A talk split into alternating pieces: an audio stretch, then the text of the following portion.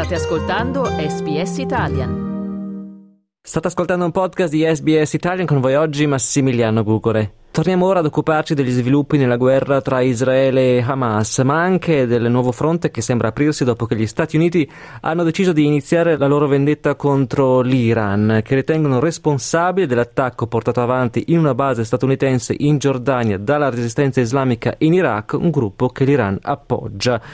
Ed è su un altro gruppo che Teheran sostiene, quello degli Houthi in Yemen, che negli ultimi giorni sono stati rivolti decine di attacchi in Yemen e altrove. Per un aggiornamento dal Medio Oriente raggiungiamo ora a Gerusalemme il nostro corrispondente Michele Giorgio, giornalista del Manifesto. Buonasera Michele e ben ritrovato qui su S B S. E buongiorno a voi. Michele, partiamo quindi oggi dall'annunciata operazione statunitense in risposta alla uccisione di tre militari una settimana fa in Giordania. Come si sta delineando questa risposta e quali sono le reazioni da parte degli Houthi e dell'Iran? Beh, diciamo innanzitutto che gli Stati Uniti intendono continuare a rispondere, o meglio ad attaccare, questi obiettivi che hanno già preso di mira in questi ultimi giorni, perché il consigliere della sicurezza nazionale della Casa Bianca, Jake Sullivan, parlando ad un programma televisivo, giornalistico televisivo della N B C, ha confermato che Washington intende intraprendere ulteriori attacchi, ha detto proprio così, ed altre azioni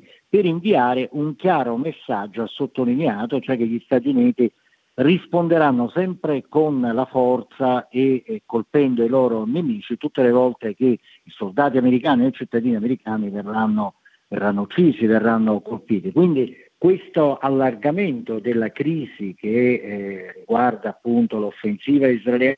nella striscia di Gaza con tutte le sue co- conseguenze comincia a delinearsi, a manifestarsi sempre di più, perché quelle che sembravano eh, delle azioni eh, di protezione degli Stati Uniti prima nel Mar Rosso eh, contro gli attacchi dei ribelli yemeniti Houthi nei confronti del traffico navale commerciale si sono poi trasformati, man mano che la tensione è salita, in attacchi da parte di queste forze filo-iraniane che operano in Iraq e in Siria, e abbiamo visto che ci sono stati questi soldati americani uccisi in questi attacchi e questa risposta molto dura da parte degli Stati Uniti ma anche della Gran Bretagna eh, con attacchi contro decine e decine di obiettivi in Siria, in Iraq e naturalmente anche nello Yemen. Quello che non è chiaro, che lo stesso Sullivan non ha spiegato, è se eh, gli Stati Uniti decideranno anche di attaccare obiettivi all'interno dell'Iran, che sarebbe eh, lo sponsor principale di questi gruppi,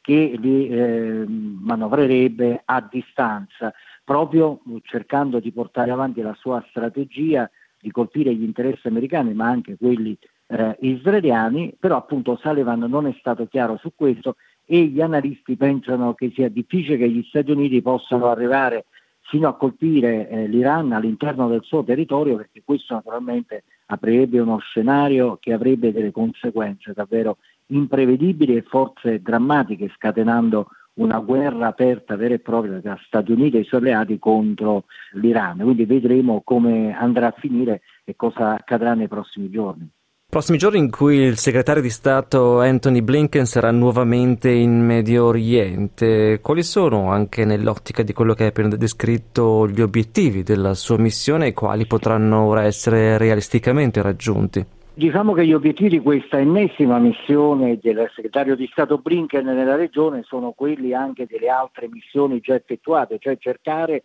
di eh, spingere Israele, evidentemente anche indirettamente Hamas, a raggiungere un cessate il fuoco a Gaza con la liberazione degli ostaggi israeliani. È un obiettivo alla quale punta con decisione l'amministrazione Biden. Non dimentichiamo che eh, tra eh, non molti mesi l'amministrazione in carica sarà impegnata in una campagna elettorale molto difficile, che in effetti è già cominciata, che potrebbe vedere come avversario di Biden ancora una volta Donald Trump. Adesso poi vedremo come da un punto di vista giudiziario andranno le cose per l'ex presidente americano, però sta di fatto che sicuramente si prevede una battaglia elettorale per le presidenziali molto accesa e sicuramente Biden è in grande difficoltà, perché il suo appoggio a Israele ha chiaramente spostato degli equilibri all'interno dell'opinione pubblica americana, non solo la comunità araba è molto arrabbiata con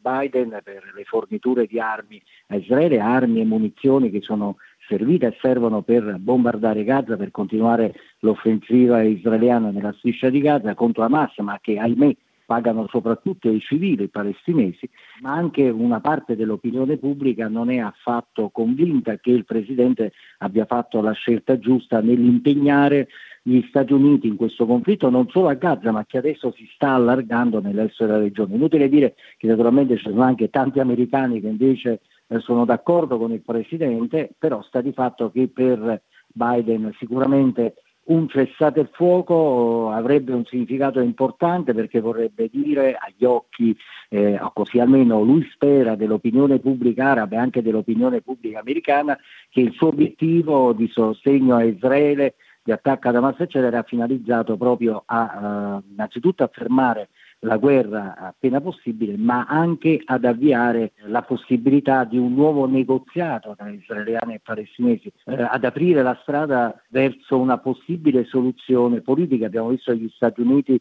nelle ultime settimane hanno continuato a parlare con insistenza della necessità di eh, dare realizzazione alla soluzione a due stati, cioè alla creazione di uno Stato palestinese indipendente accanto a Israele. Quindi gli Stati Uniti hanno questo obiettivo, ma adesso Blinken in questa missione deve anche evidentemente rassicurare gli alleati arabi, uno, che l'azione verso la pressione verso Israele va avanti e che quindi si sta cercando di andare arrivare a questo cessate il fuoco. Tra l'altro proprio queste sono ore decisive per capire se ci sono possibilità per una tregua di lungo periodo tra Hamas e Israele. Ma allo stesso tempo, di fronte a questo allargamento della situazione, sappiamo che l'Arabia Saudita ad esempio non è affatto contenta che ci sia stata questa escalation tra gli Stati Uniti e i ribelli Houthi nello Yemen. Sappiamo che anche la Giordania è preoccupata, pur essendo un'alleata in qualche modo ha dato una mano a questi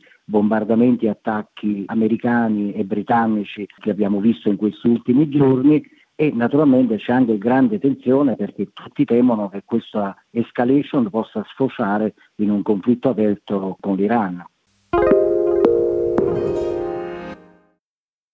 Noi siamo in collegamento con Michele Giorgio, giornalista del Manifesto e nostro corrispondente per il Medio Oriente da Gerusalemme. Michele, torniamo ora a Gaza. Quali sono le aree con gli scontri più attivi al momento? Ma sicuramente ancora Khan Yunis, dove Israele concentra la sua azione militare, sostenendo che lì eh, nel sottosuolo, sottoterra, ci sono le gallerie sotterranee, i tunnel dove si eh, nasconde il capo di Hamas a Gaza, Yahya Sinwar, con il capo dell'ala militare di Hamas, Mohammed Deif, e dove ci sarebbero anche gli ostaggi. Israele continua a ripetere, lo dice oramai tutti i giorni il premier israeliano, non cesserà la sua azione militare, anche se dovesse esserci una tregua, una tregua non sarà per sempre, perché Israele vuole distruggere Hamas ed evitare che possa avere un ruolo decisivo nel futuro di Gaza nei prossimi mesi, nei prossimi anni anzi. E allo stesso tempo Israele dice anche di voler, attraverso la sua pressione militare, costringere Hamas a liberare gli ostaggi o quantomeno a ricercare un accordo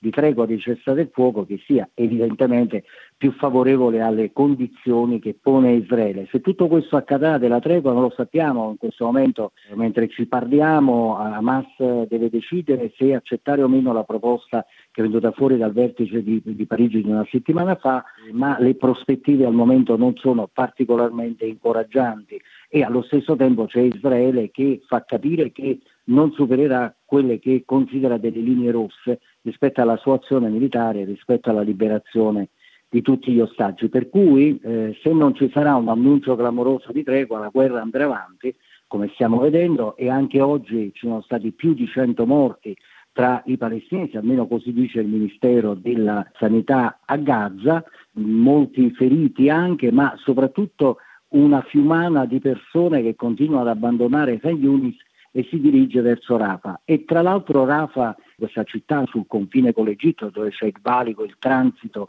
con l'Egitto, sulla frontiera, è stata l'ultimo rifugio possibile per i tanti sfollati. Le Nazioni Unite hanno comunicato che ci sono un milione e settecentomila sfollati nel sud della striscia di Gaza, in maggioranza ammassati proprio in tentopoli o in eh, rifugi delle Nazioni Unite, eh, lì proprio in quella fascia di, di territorio, l'unica che Israele ha attaccato poco, diciamo da quando è iniziata, credo, o relativamente poco, da quando quasi quattro mesi fa ha cominciato la sua offensiva in risposta all'attacco di Hamas del sette ottobre, che ricordiamo ha ucciso circa milleduecento israeliani e eh, poi c'è stato il rapimento di quasi duecentocinquanta ostaggi, in gran parte israeliani, ma tra di essi anche stranieri. Rapa, segnala l'esercito israeliano, eh, è, è un'altra roccaforte del movimento islamico. Israele intende condurre operazioni militari, anche lì sarebbe un disastro,